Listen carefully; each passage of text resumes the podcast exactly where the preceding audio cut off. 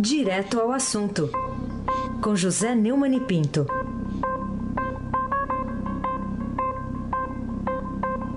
Oi, Neumani, bom dia.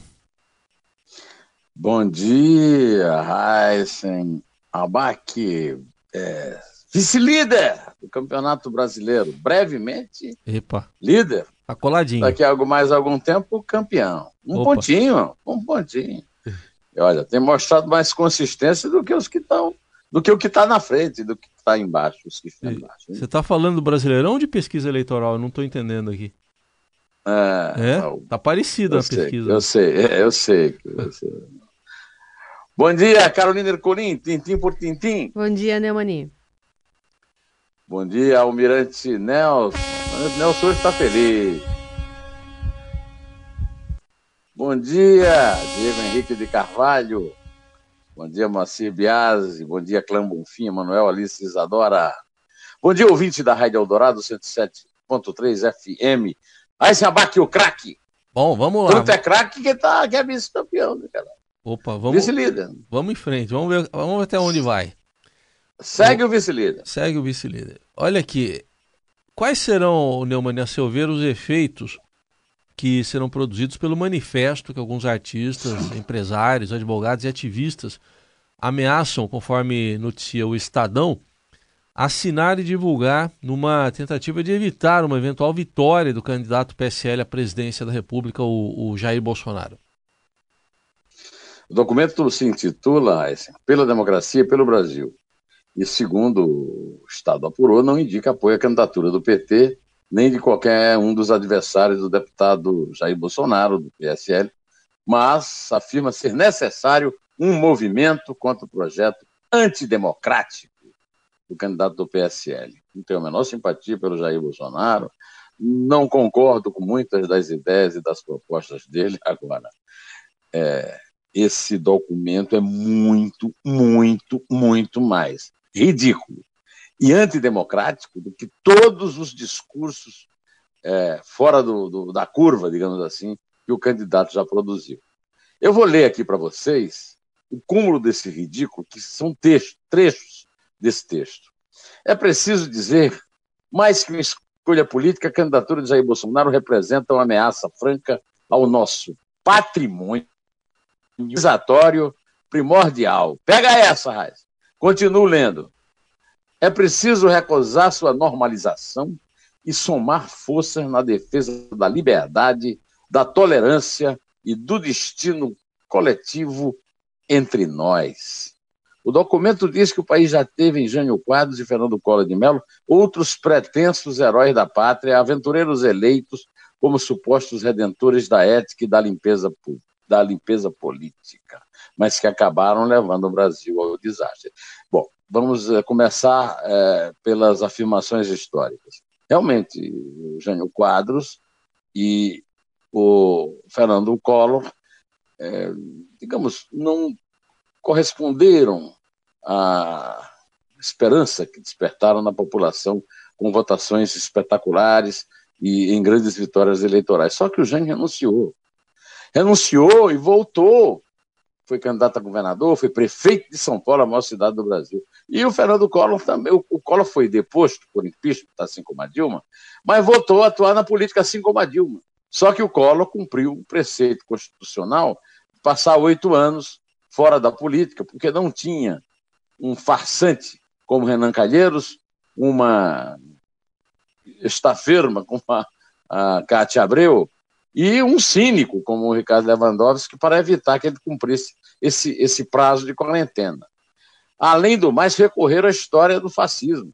Nunca é demais lembrar, líderes fascistas, nazistas e diversos outros regimes autocráticos na história do presente foram originalmente eleitos com a promessa de resgatar a autoestima e a credibilidade de suas nações antes de subordiná-las aos mais variados desmandos autoritários.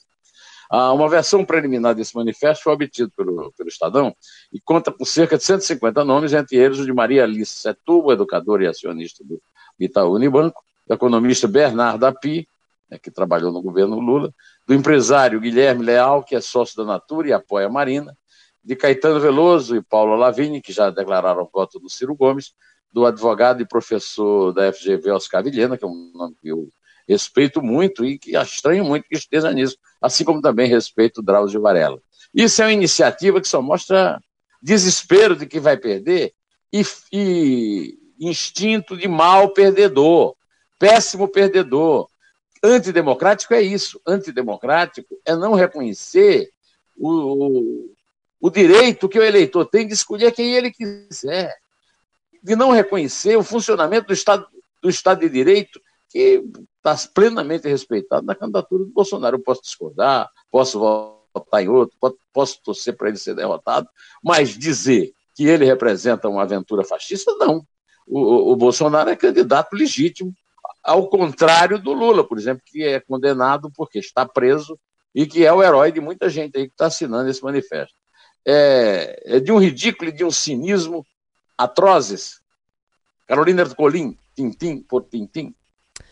Bom, Neumani, queria falar contigo sobre a atual campanha eleitoral de original e atraente, o que tem, né, nesse ponto de vista da popular cantora Anitta, para ela virar protagonista de um desafio feito por alguns de seus colegas de profissão para que ela aderisse à hashtag Ele Não. É, é... essa nota está no, no, na coluna do Estadão, né? A cantora Anitta, ela tinha virado uma espécie de musa dos bolsonaristas, que foram muito apressados, é, quando simplesmente comemoraram ela estava virando uma espécie de é, apoiadora, porque ela, é, ela tinha uma amiga que o era, e, eu nem sei direito a, a, o que é que ela fez. O certo é que ela não cometeu nenhum crime. Ela foi desafiada, depois disso, pela cantora Daniela Mercury, a encampar a hashtag Ele Não. A hashtag Ele Não é mais uma dessas manifestações absurdas e, mesmo, e, e, e completamente inócuas. Quer dizer, é, ele não, ele quem? Né? Anitta postou um novo vídeo no seu Instagram e se diz favorável à democracia e contra Bolsonaro. Tudo bem, eu também sou favorável à democracia e não tenho nada que me leve a apoiar entusiasticamente o Bolsonaro. Quero deixar claro para vocês, se ainda não ficou, que eu não apoio o candidato Bolsonaro, disse a cantora após ter sido atacada nas redes sociais por críticos do deputado, Anitta chegou a ser defendida por um dos filhos do candidato, Flávio Bolsonaro, mas retrucou afirmando que não queria apoio de candidatos e afiliados. É, a atitude das pessoas que assediaram a Anitta é uma atitude, sim, fascista, é uma atitude que nega todas as boas intenções do manifesto do qual eu falei antes e de outras tentativas. Isso demonstram, demonstram é, gente que está, primeiro, está contando com a derrota certa. Vamos esperar a disputa, né? É, eu acho que pode ser que o Bolsonaro ganhe no primeiro turno, quando pode ser que vá ao segundo turno. Acho que pode perder. É, as, as, os índices que os institutos de pesquisa até agora têm mostrado não garantem a vitória deles. Para os que estão sendo derrotados, é, é, se manifestarem de forma tão truculenta, né? forçando a moça lá a, a, a tomar uma atitude que certamente é, não é uma atitude é, corajosa, né? na verdade. Mas sem abaque o craque. O Neumann, a nota assinada por seis centrais sindicais contra o, o, projeto fascista de Bolsonaro, né, assim denominado, produzirá, na sua opinião, algum efeito prático no resultado da eleição? O primeiro turno agora, faltam 13 dias, né? A Força Sindical, a Central dos Trabalhadores e Trabalhadoras do Brasil, a nova Central Sindical, a Intersindical e a Conluta, né, assinaram um, esse, esse documento. A Central Única dos Trabalhadores, CUT, que tem dirigentes ligados ao PT, e a União Geral dos Trabalhadores, o GT, não o subscreveram. A nota classifica Bolsonaro como anti-trabalhadores e repudia o candidato do PSL por sua postura antidemocrática, intolerante com minorias que faz apologia da violência e pela sua conivência com práticas repugnantes, como a defesa de torturadores. Para os sindicalistas, a eleição de Bolsonaro pode representar uma ameaça de retorno à ditadura militar. Em relação a esse documento, eu acho que é um documento que está dentro do jogo democrático. Né? É um documento em que as centrais sindicais é, manifestam seu repúdio a uma categoria, é, a, uma, a, a uma candidatura que pode prejudicar os interesses das elites sindicais que representam as centrais sindicais, não todas, aliás, nem a mais importante de todas, que é a CUT. Agora, minha pergunta, Raíssa, é por que, que a CUT não assinou? A CUT não assinou porque o PT está no jogo. A CUT não assinou porque não está, o PT não se sente e não está derrotado antecipadamente. O PT não foi extinto, o PT está no jogo democrático, o PT, das duas, uma, ou o, o Haddad vai para o segundo turno e disputa com o Bolsonaro, que é a, a tendência que aparece nas pesquisas, ou o PT perde a eleição e, e é o partido mais significativo, mais forte do, da oposição, com grande chance de ganhar é, força política para uma possível disputa eleitoral posterior. É só por isso que a CUT não está assinando e está fazendo muito bem.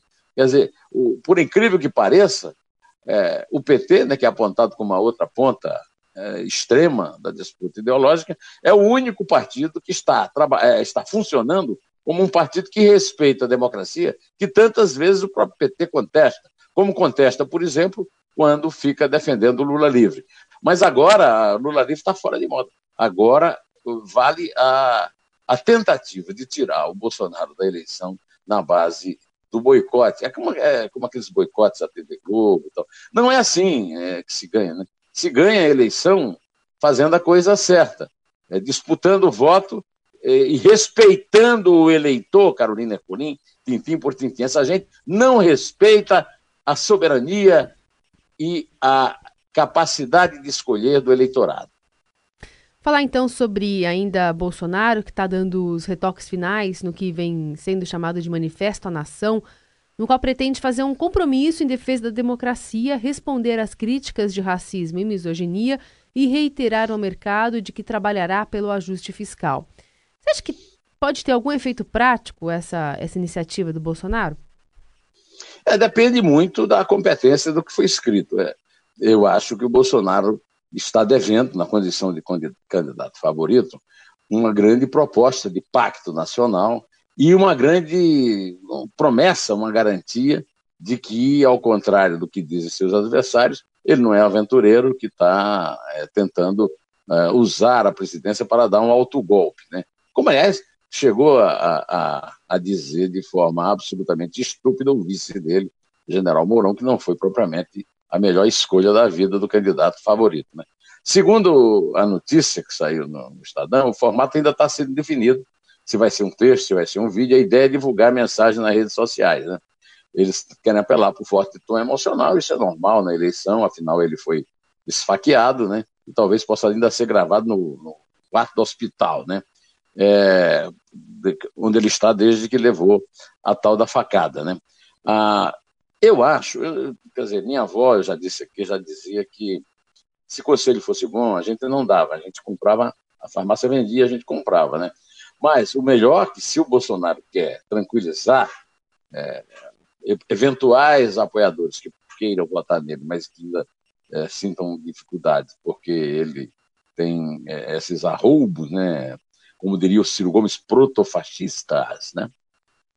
se é que alguém entende o sentido dessa palavra, sem ter que ir ao dicionário, é, é propor uma possibilidade de união nacional para tirar o Brasil do buraco, que eu quero, aliás, ainda respondendo aquele manifesto que falei na primeira pergunta do Eisen aí, é, eu quero lembrar que desastre mesmo, para valer, também foi feito nos governos Lula, Dilma e Temer. Ficam aí querendo dizer que o Temer é golpe, mas Temer é uma consequência dos governos de Dilma e Temer. O, o, o, Dilma e Lula. O Temer foi escolhido pelo Lula para eleger a Dilma. Sem o Temer, a Dilma não seria eleita. Raíssen Abac, o craque. O Neumann, e ainda em relação aí ao, ao Bolsonaro, o que, que você acha que levou o candidato do PSL a advertir em petição ao Tribunal Superior Eleitoral sobre a eventualidade de fraude na coleta e na contagem dos votos. É, essa é uma das bandeiras do Bolsonaro, é a bandeira da fraude e a bandeira do voto impresso. Eu já expliquei algumas vezes, e tenho tomado muita pancada no, no Twitter por causa disso, que a ideia do voto impresso foi uma ideia que o Brizola teve, e é uma ideia emocional, que não tem nenhum efeito prático. O voto impresso não acaba com a fraude é, eleitoral, não há que acabe com fraude eleitoral, e, e o que há é que se reduza. Para se reduzir, os partidos precisam se reunir, decidirem contratar cada partido seus peritos, pagar por isso e fazer uma lei no Congresso que permita entrar no, no, no que eu chamo de, é, de caverna do Tribunal Superior Eleitoral na hora da apuração dos votos. Eu, na condição de repórter no Jornal do Brasil, é, já participei de um processo eleitoral que ia ser fraudado que não foi graças à nossa cobertura e, portanto, me sinto, não digo autorizado, mas me sinto bastante informado para dizer o seguinte: isso aí só faz com que os adversários do Bolsonaro digam, e com razão, que ele está preparando um discurso para explicar uma derrota, que, foi, que é o discurso da fraude. Carolina Ercolim, tintim por tintim. Neumani, hoje no Estadão, na página 4, é, que abre a editoria de política, tem a notícia lá de que o Centrão já discute o segundo turno sem Alckmin. Será que é o caso de dizer que tem traição à vista por aí? Enfim, essa notícia te surpreende de alguma forma? A notícia não me surpreende. Quando o Alckmin pegou a, tirou do Ciro Gomes o apoio que o Ciro contava do Centrão, o Alckmin comprou uma briga com o eleitor, porque o Centrão é a reunião do DEM com PP, com PR, com PRB, com Solidariedade. São todos partidos, legendas altamente comprometidas, é, uma operação Lava Jato, né? E agora o Centrão trair é, não é bem nem trair, é, é, tem que ter uma posição para o segundo turno e o Centrão já conta com a possibilidade de, de que o, o seu candidato, oficialmente, o Alckmin, é, não chegue lá, né? É, eu não estou surpreendido, e, ao contrário, eu apenas confirmo o que eu sempre pensei a respeito do, do, do Centrão. É, eu quero até, é, avisar vocês todos, né? Vocês que vão esperar às nove e meia aí para ouvir o Diário das Eleições aí com a é, ancorado aí pela nossa querida Carolina, vocês todos podem acessar o, o blog do Neumann, uh, o meu o Estadão Notícias, então no próprio Estadão, né, na qual eu faço um comentário é, muito forte, né, dizendo que o desespero é muito mal conselheiro. Eu me refiro a, ao coordenador da campanha do Alckmin e um dos chefões do Centrão, o Antônio Carlos Magalhães Neto, que disse que agora a eleição não pode ficar entre uma prisão e uma facada. Depois não adianta chorar sobre o leite derramado.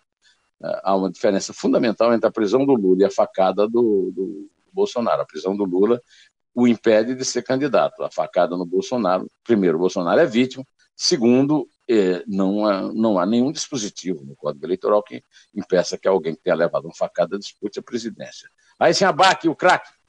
Ô Neumann, falar aqui também, a gente leu, leu mais cedo aqui uma reportagem do nosso colega o Marcelo Godoy, publicada hoje no Estadão, que diz que o, os inquéritos abertos pela Polícia Federal contra organizações criminosas têm como protagonistas delitos de natureza política, superando o segundo lugar ocupado pelo tráfico de drogas. Você pode fazer agora aquela sua expressão de surpresa.